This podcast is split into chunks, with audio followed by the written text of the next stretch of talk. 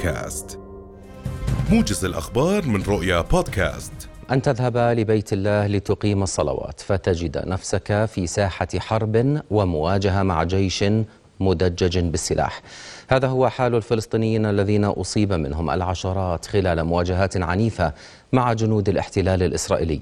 ورغم الإجراءات والتقييدات والانتهاكات أدى أكثر من 150 ألف فلسطيني صلاة الجمعة الثالثة من شهر رمضان المبارك على الرغم من الحواجز التي نشرتها قوات الاحتلال على مداخل المدن والطرق المؤدية إلى القدس كما في الشوارع المؤدية إلى المسجد الأقصى داخل المدينة المقدسة المحتلة.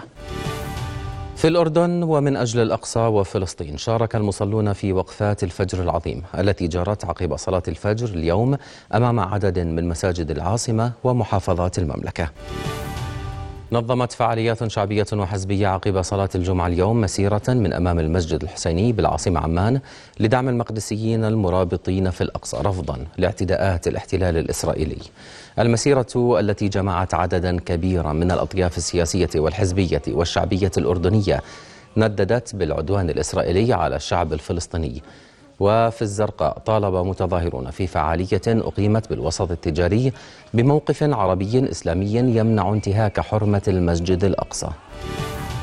قال وزير الزراعة خالد الحنيفات أن الوزارة ستستورد مئة ألف شتلة من شجر الججوب لزراعتها في منطقة حمرة معين قرب بانوراما البحر الميت بهدف توسيع الغطاء النباتي في المنطقة.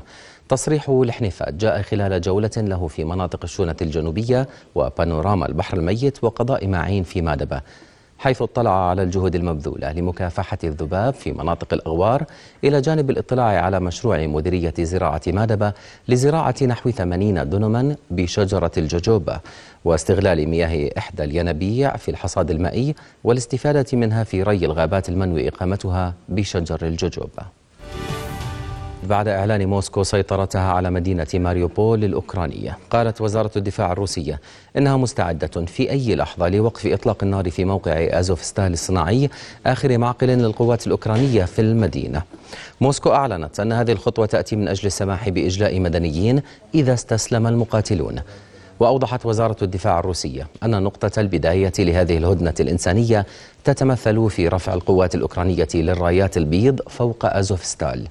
مؤكدة أن المدنيين الذين يخرجون سيكون لديهم خيار الانضمام إلى أراض خاضعة للسيطرة الأوكرانية أو الروسية. قتل 16 شخصا على الأقل وأصيب العشرات في تفجيرين. وقعا في أفغانستان بعد يومين على هجوم استهدف مدرسة في حي شيعي من العاصمة كابول. أحد التفجيرين استهدف مسجدا شيعيا في مدينة مزار شريف في شمال البلاد وأدى إلى مقتل 12 شخصا وإصابة 58 آخرين. وسارعت عصابة داعش الإرهابية إلى تبني التفجير معلنة أنه تم بإدخال حقيبة مفخخة إلى المسجد وتفجيرها عن بعد. وفي ولاية قندوز قتل أربعة أشخاص على الأقل وأصيب 18 آخرون في تفجير دراجة مفخخة.